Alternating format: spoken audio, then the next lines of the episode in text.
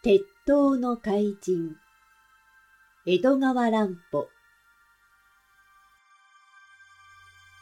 そびえる鉄塔。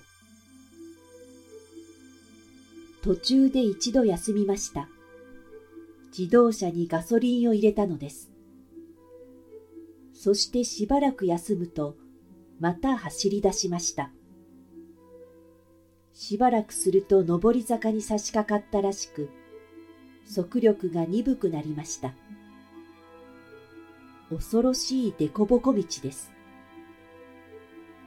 小林くんは泣き出したくなるほどの苦しみでした。もう体がしびれてしまって気が遠くなりそうでした。それでも自動車は止まる様子がありません。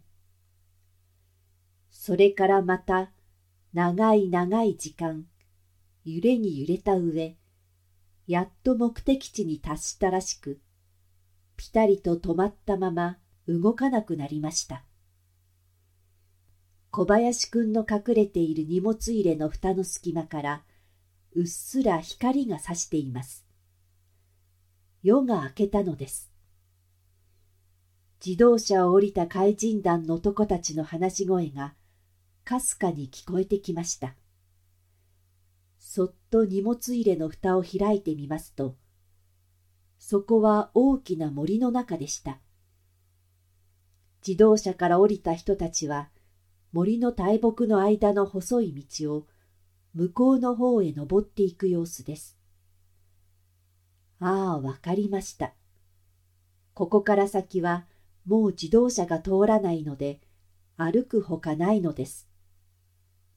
歩いて山を登るのです。ここは深い山の中に違いありません。小林くんは大急ぎで隠れ場所から飛び出しました。そして自動車の横に回ってそっと中を覗いてみましたが、車の中には誰も残っていないことがわかりました。怪人団の奴らはケンジ君を連れて森の中へ入っていったのです。小林くんは例の黒い切れの大袋を肩に担いでその後を追いました。見上げるような大木が立ち並び、空も見えないほどの深い森です。その中に細い道がついています。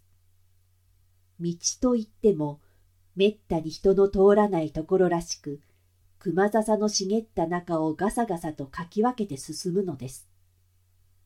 音を立てて相手に気づかれては大変ですから、よほど注意して歩かなければなりません。と言って、足元に気を取られていると、相手を見失いそうになります。小林くんの苦労は、並大抵ではありません。それは実に長い道のりでした。一時間以上も歩き詰めに歩いたのです。かり疲れ果てて、今にも倒れそうになったとき、やっと目的地に着きました。突然、目の前がパッと明るく開けたのです。と言っても、森を出離れたのではありません。森の真ん中の広い空き地にたどり着いたのです。怪人団の男たちは、どんどんその空き地へ出て行きましたが、小林くんは見つかったら大変ですから、森を出ることができません。一本の太い木の幹に体を隠して、空き地を眺めたのです。そこにはびっくりするような不思議なものがありました。空き地の向こうの方に大きな黒いお城が建っていたのです。日本のお城ではなくて西洋のお城です。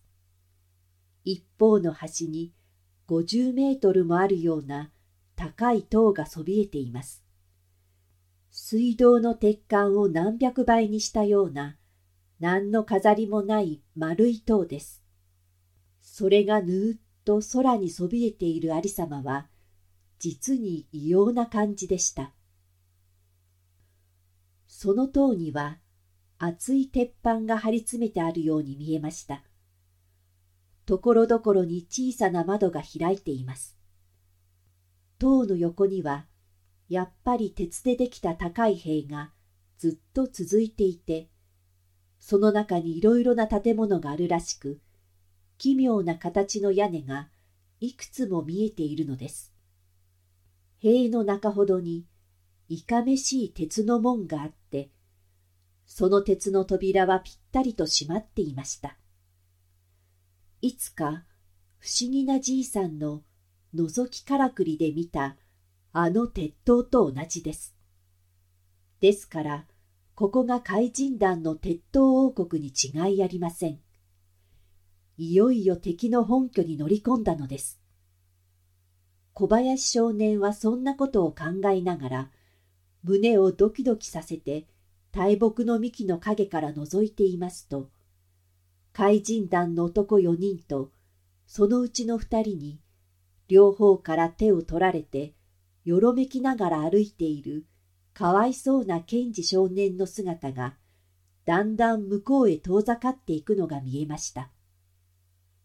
やがて、彼らがいかめしい鉄の縄文に近づきますと、鉄の塀の上の見張りの窓から人の顔が現れ、上と下とで何か問答を繰り返していましたが、すぐに人の顔が引っ込み、鉄門の扉が静かに開いて、やっと人一人通れる隙間ができました。用心のためでしょう。それ以上は開かないのです。検事少年を連れた四人の男は、そのわずかの隙間から一人ずつ門の中へ吸い込まれるように姿を消していきました。男たちを吸い込むと、扉は再び静かに閉まって、あたりはしーんと静まり返ってしまいました。新山の深い森に囲まれて、いかめしくそびえる鉄の城。その中には、一体どんな恐ろしいものが住んでいるのでしょうか。死の城、妖魔の城です。小林くんはふと、その鉄の縄文の向こう側に、うじゃうじゃとうごめいている巨大なカブトムシの群れを想像して、ぞーっと背筋が冷たくなる思いでした。やっとここまで尾行はしたものの、この後どうすればよいのか、まるで見当もつきません。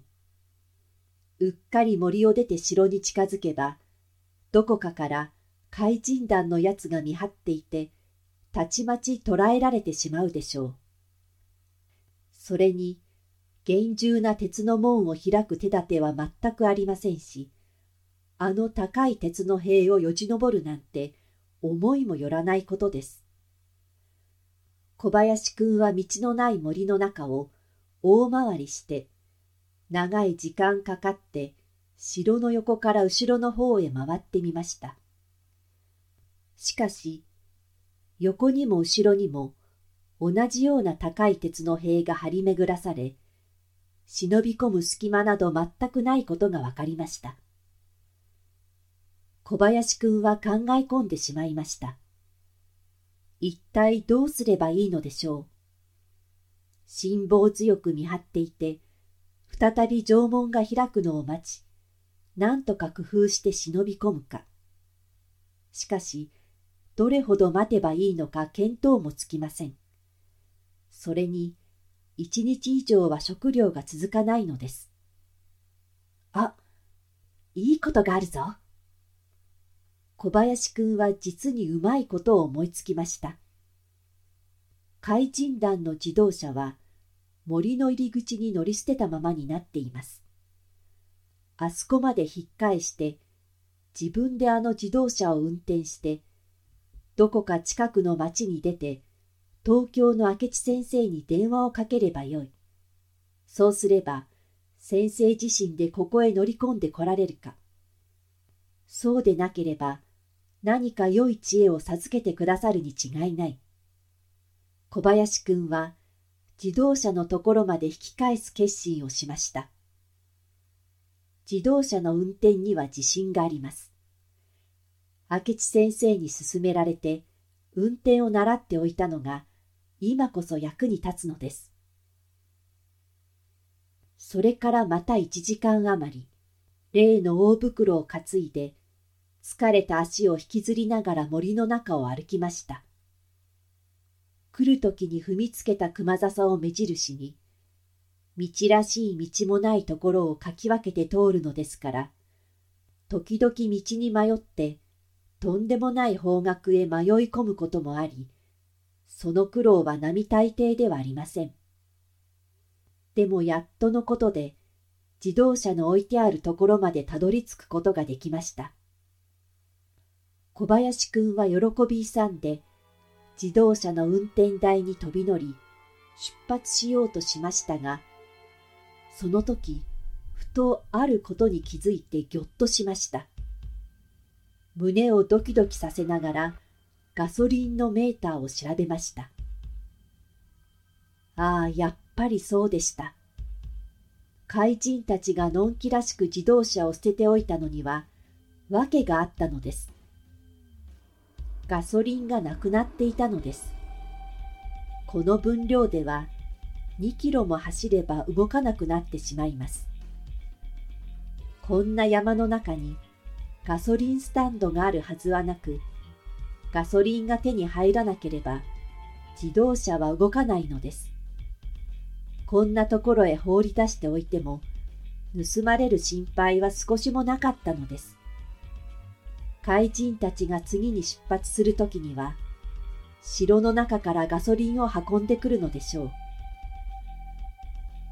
小林くんはがっかりして運転台に座り込んだまま、しばらくは体を動かす気にもなれませんでした。